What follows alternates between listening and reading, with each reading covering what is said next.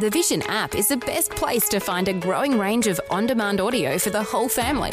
Your kids or grandkids can listen to the popular radio drama Adventures in Odyssey and two minute Bible stories called Quick Sticks whenever it suits you. Whether you're in the car for a few minutes or for a longer trip, these two programs will keep the kids entertained. New episodes are added every weekday in the free Vision Christian Media app. If you don't already have the app on your smartphone or tablet, download it now from vision.org.au slash app. Vision.org.au slash app. Vision. Audio on demand from Vision Christian Media. Jesus tells the parable that we read in Luke 20 about the owner and the tenants in the vineyard in response to their question of by whose authority do you do this? They knew Jesus was Messiah by their own teaching. Jesus ultimately says, I'm not going to answer your question because you know, and I'm not going to waste my time, but I will tell you a parable. Today. Today. Today. Today with Jeff Vines, pastor, apologist, and Bible teacher.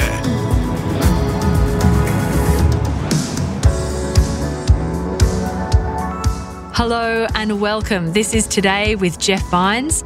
My name is Bill. It's good to have your company. Today, we're finishing a message called It's All His.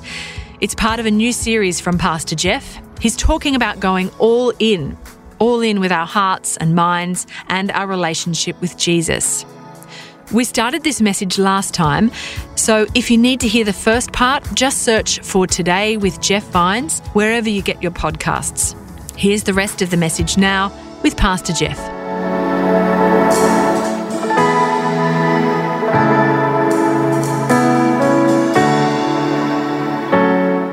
I'm in Luke chapter 20, verse 9, and he tells this parable. There's a vineyard, and the owner of the vineyard is God. They would know that very clear because the Old Testament refers to Israel as the vineyard of God. The vineyard then is Israel, the people of God, Israel. The tenant farmers are the religious leaders of Israel. They've been entrusted by God Himself to grow the vineyard, to nourish the vineyard, and prepare them for Messiah, and to accomplish His work in the vineyard for His purposes. And the tenant farmers, the religious leaders, were given a call by God to tend the vineyard by His word and for His profit. The servants of the owner, the ones who come to remind them, hey, this is ultimately God's vineyard, not yours, and we're showing up to collect the fruit of God are the prophets. And every time the prophets were sent to the people of Israel, not every time, but most often they kill the prophets or stone them because they didn't want to hear the word that this does not belong to you. God is the owner of every good and perfect thing. He's the owner of Israel. It's his world and everything that lies in it. And then the son or heir, obviously, is Jesus Christ who comes. And when he comes to remind them of ownership, they kill him. Now, that is the point of the parable Jesus tells.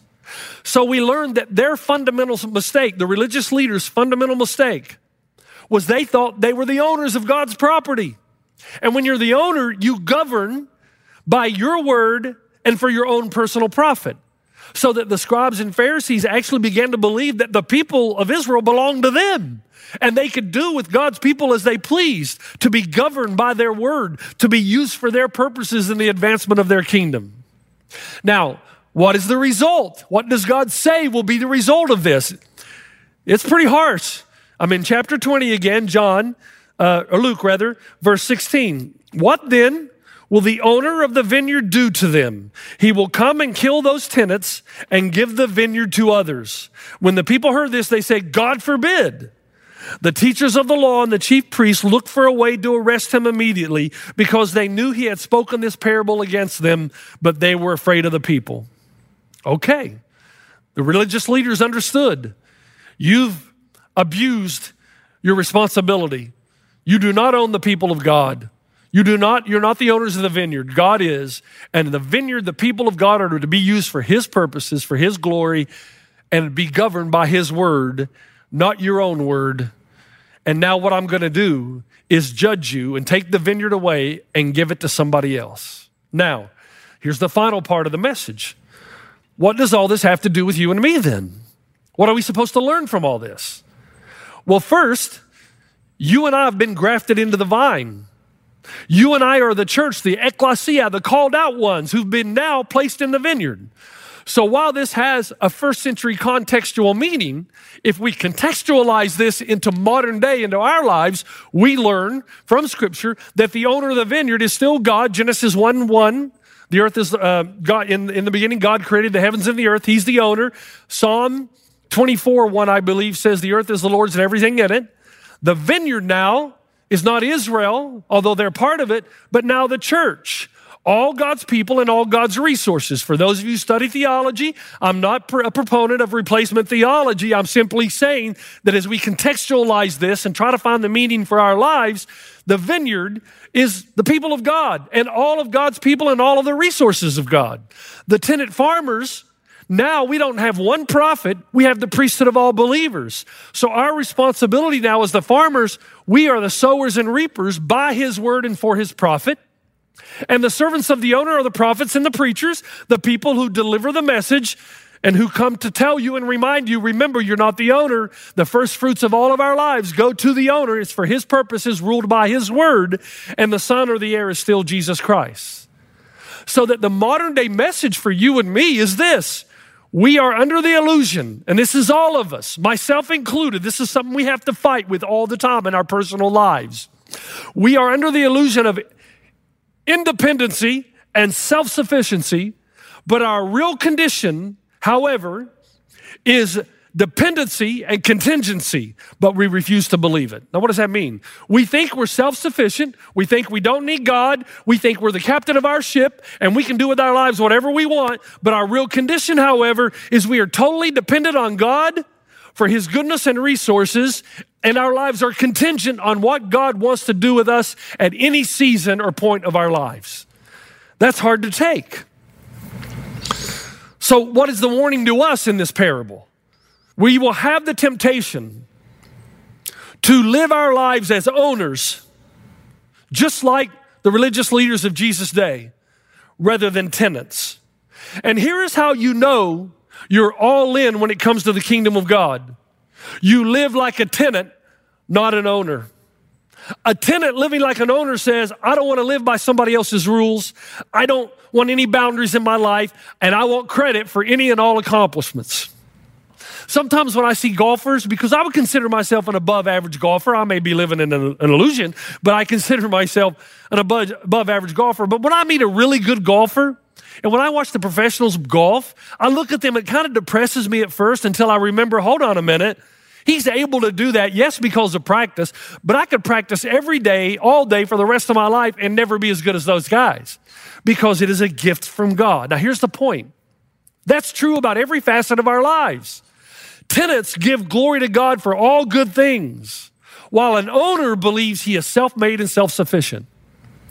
But perhaps the most important distinction is this that tenants living like tenants manage all that God has given by his word and for his profit. That right there is the key. The assumption, even in the first century, even in a pre capitalistic society, was that the tenants managed the vineyard on behalf of the owner and did so by his word and for his profit. In other words, by his word, you can't treat the vineyard any way that you want. You constantly acknowledge the owner's ownership by operating under the owner's policies. All of this belongs to the owner. And he is leasing it to you and me. We get to use it and experience it, yes, but it ultimately belongs not to me and for my purposes, but to him and his purposes. So if you are a tenant, you can't say to the owner, if you own a vineyard or if you're tenting or leasing a vineyard, you can't say, you know what, I really like this vineyard. I think I'll turn it into a shopping mall or a sports arena or maybe a shooting range or a potato farm. No, it's a vineyard to be used ultimately for the owner's purposes, not yours, and it must be managed by his word. Let me tell you what a tenant acting like an owner does. He or she thinks that he's the exception to the rule. He talks about extenuating circumstances. He's very good at rationalization. He likes the feeling of ownership and authority. So he says to himself, or she says to herself, I will use this for my purposes under my word. And when I have been successful, I will return the profits to the owner. The problem is you never know when the owner is going to return. You know, the Bible, and this is so important, folks, please stay with me. You know, the Bible tells us that for every single one of us, there's a temptation. There's a temptation to think that we're the owner. And if you go back to the original parable, God sends messengers again and again and again. He's very patient, very gracious. First time, second time, third. Most of us would never do that. If we owned something and we sent someone around to collect the rent and they took us inside and beat us up, we wouldn't have a second or third chance. We would send the police, evict them, and move on. But God is so patient because God knows our nature in our flesh. The Bible tells us you and I are loved, valued, significant in Christ treasured, adored, the apple of God's eye. And we love to hear that, and we should, and it's true. But there's something else the Bible tells us. It warns us that is paramount that we all have to deal with. The Bible says there's something so powerful that we repress. We don't want to admit something. And when someone points it out to us, like a pastor, we get angry. The Bible actually says that you and I possess, whether we're willing to admit it or not, a certain sense of contempt or animosity, even hatred toward God. In some ways, you and I are like the tenants in Jesus' story. We actually live and operate in a way that it's all about us. Whereas tenants who know that they're tenants manage their lives by His word and for His profit. The Bible tells us even our own body doesn't belong to us. 1 Corinthians 7 For the one who was a slave when called to faith in the Lord is the Lord's freed person. Similarly, the one who was free when called is Christ's slave. You were bought with a price. We are owned by God Himself because He's the giver of all life. The earth is the Lord's, the people in it, and everything in it. In 1 Corinthians 6, Paul said, Flee from sexual immorality. All other sins a person commits are outside the body, but whoever sins sexually sins against their own body. Do you not know that your bodies are temples of the Holy Spirit, who is in you, whom you have received from God? You are not your own, you were bought at a price, therefore honor God with your bodies. Paul says you don't get to determine how you even use your body. Not only your stuff, but your body. You're not the owner, Christ is. You manage your body by His word and for His profit so that you can be a light in the darkness, a city on a hill that cannot be hidden. And something inside us, the Bible says, something inside us says or hates that, is frustrated because we want to be the owners. And the Bible reminds us again and again that everything in our possession, everything in the vineyard is ultimately for His profit. What does it mean for His profit? Well, the produce of the land, of our lives, ultimately is supposed to benefit the owner. It's about what He wants to achieve, it's about His agenda, it's about advancing His purposes in the vineyard. After all, He's the owner. So a tenant acting like a tenant joyfully uses his or her gifts to profit the owner and build his vineyard. And they do it with a glad heart. Now, notice something crucial in the parable back in Luke chapter 20. At harvest time, he sent a servant to the tenants so they would give him some of the fruit of the vineyard. This is just amazing. Remember, this series is about being all in, it's about understanding the purpose of your life. Don't you find it amazing that although the owner owns the entire vineyard and everything, all the produce belongs to him, he doesn't come back and ask for everything. He simply asks for some of the fruits. That's why I tell you that this idea of first fruits is not merely a Mosaic law or some kind of tax on the nation of Israel. This first fruits idea starts in Genesis and go all the way through the book of Revelation. It's a sweet deal if you think about it. What God is saying is, yeah, this is my vineyard. I own it. You're my servants, and you get to experience and use all of these good things in this world that I've created and in your life for your pleasure. As long as you understand that I'm the owner and ultimately you govern these things by my word, including your body and everything that you have, and for my profit. It started all the way back with Cain and Abel. And even gleaning in the Old Testament was a practice that we discover in the life of, or in the story of Ruth and Naomi, that the Israelites could could grow their crops, but they were to leave the outer edges and not harvest that so that the people who were less fortunate could come and harvest that and be able to survive. In other words, that was the purpose of God to feed those who were less fortunate. The New Testament goes beyond law. of the first fruit into grace.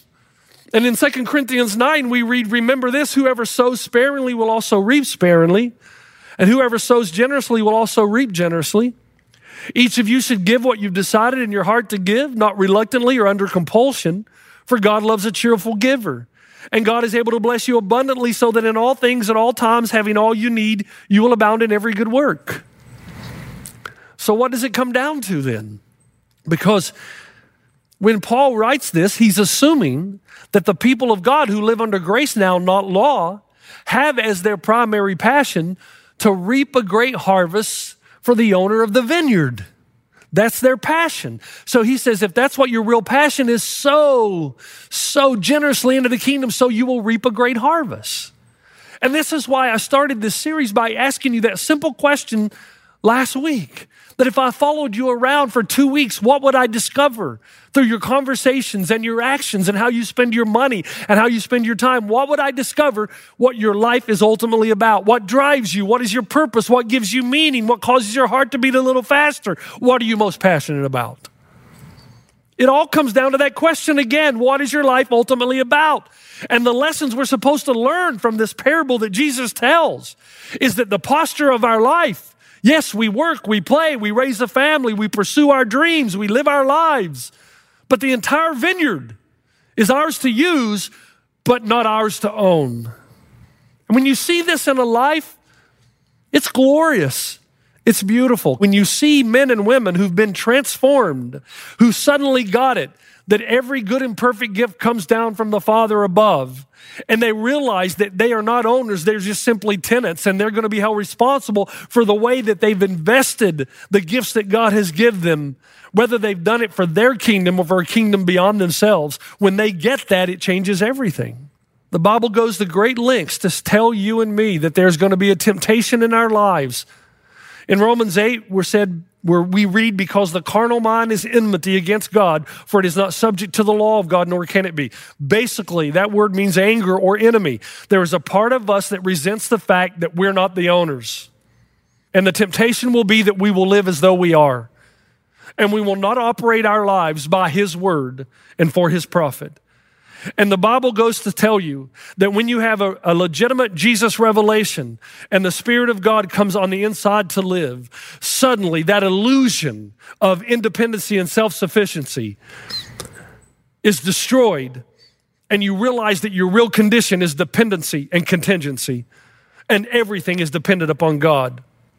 And when you realize that, you shift, there is a change. Your heart is melted because of the grace of God and the goodness of God. And suddenly you continue to live your life.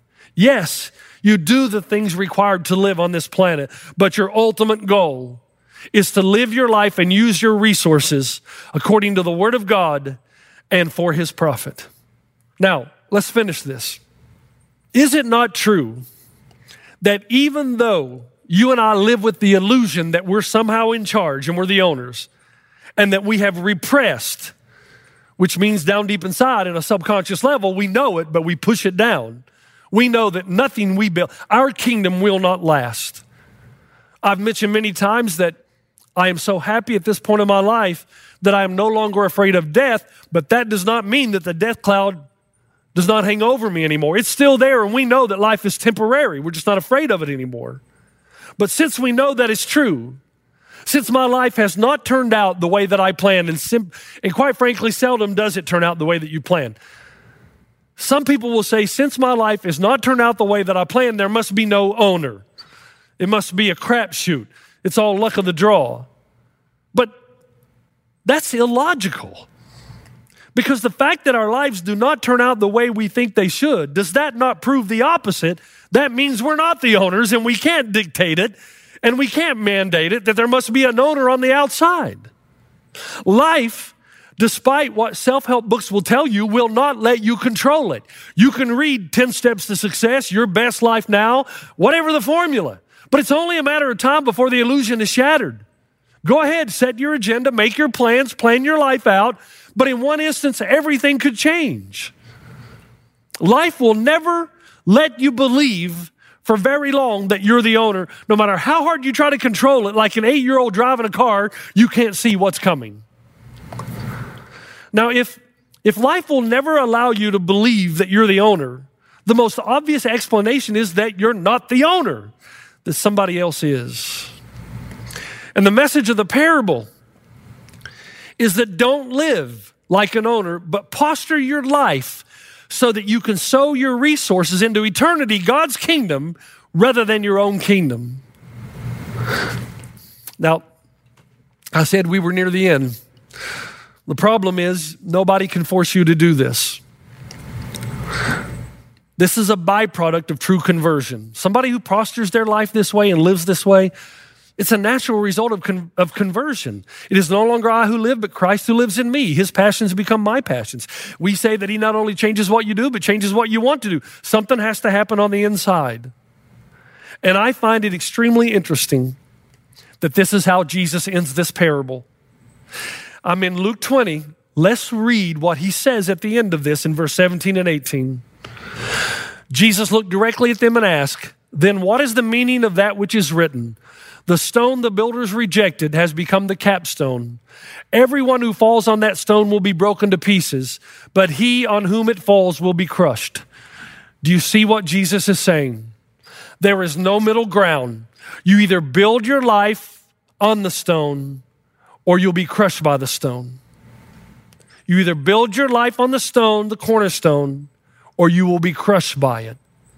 In other words, you fall on the stone in humility. You allow Jesus to crush this enmity that we all have, where we're upset because we want to be in charge, we want to be the owners. You allow Him to come into your life and break that, to open your eyes towards spiritual reality, to see how much He loves you and what He's been willing to do for you, and how much He's given to you by securing your eternity in heaven with Him so that your heart will be melted and you will be broken and you will realize you're not the owner, you're the tenant. And everything in your life is to be governed by His word and for His profit. Either you do that, but then we're given a stark warning, or you will be crushed by the stone. In other words, if you remain His enemy till the end, if you beat up those who come and warn you, if you are determined to be the captain of your ship and live your life the way you want to live your life for your and by your word and for your profit, then you'll be crushed. You'll be crushed by the stone. Am I trying to scare you? Yes. How else do you deal with someone in denial? But listen, in 2 Corinthians 5:21, we're told that God made him who had no sin to be sin for us, so that in him we might become the righteousness of God. Now you think about that for a moment. If Jesus was willing to be treated like an enemy for us, how can it be dangerous to give control of our lives over to him? He can't. And notice again the mercy and grace of Jesus. He keeps sending messengers, three separate occasions. You and I would send one mes- messenger and be done with it.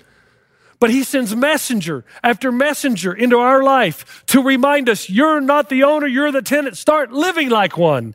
And the beauty of it is, is anytime he gives us a command, it's based on his knowledge of design. So the best way to live where our soul feels alive and where we do away with this overarching cloud of death and depression and anxiety, the best way to do it is to live our lives as tenants for a purpose greater than ourselves to change the trajectory of our lives. And I'm praying through this sermon, you'll have the courage to make the change.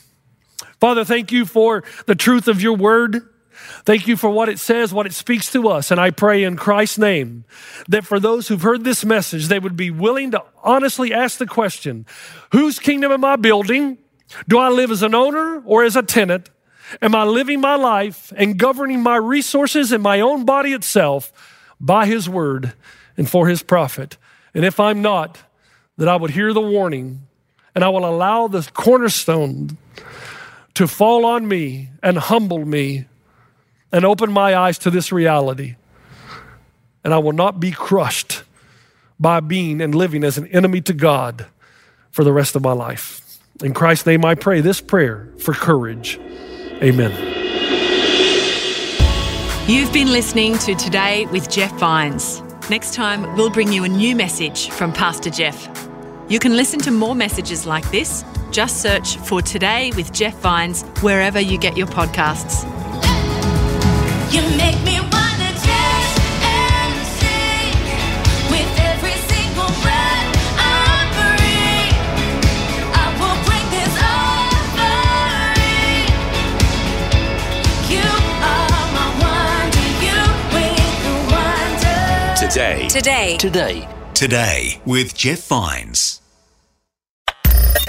Thanks for taking time to listen to this audio on demand from Vision Christian Media.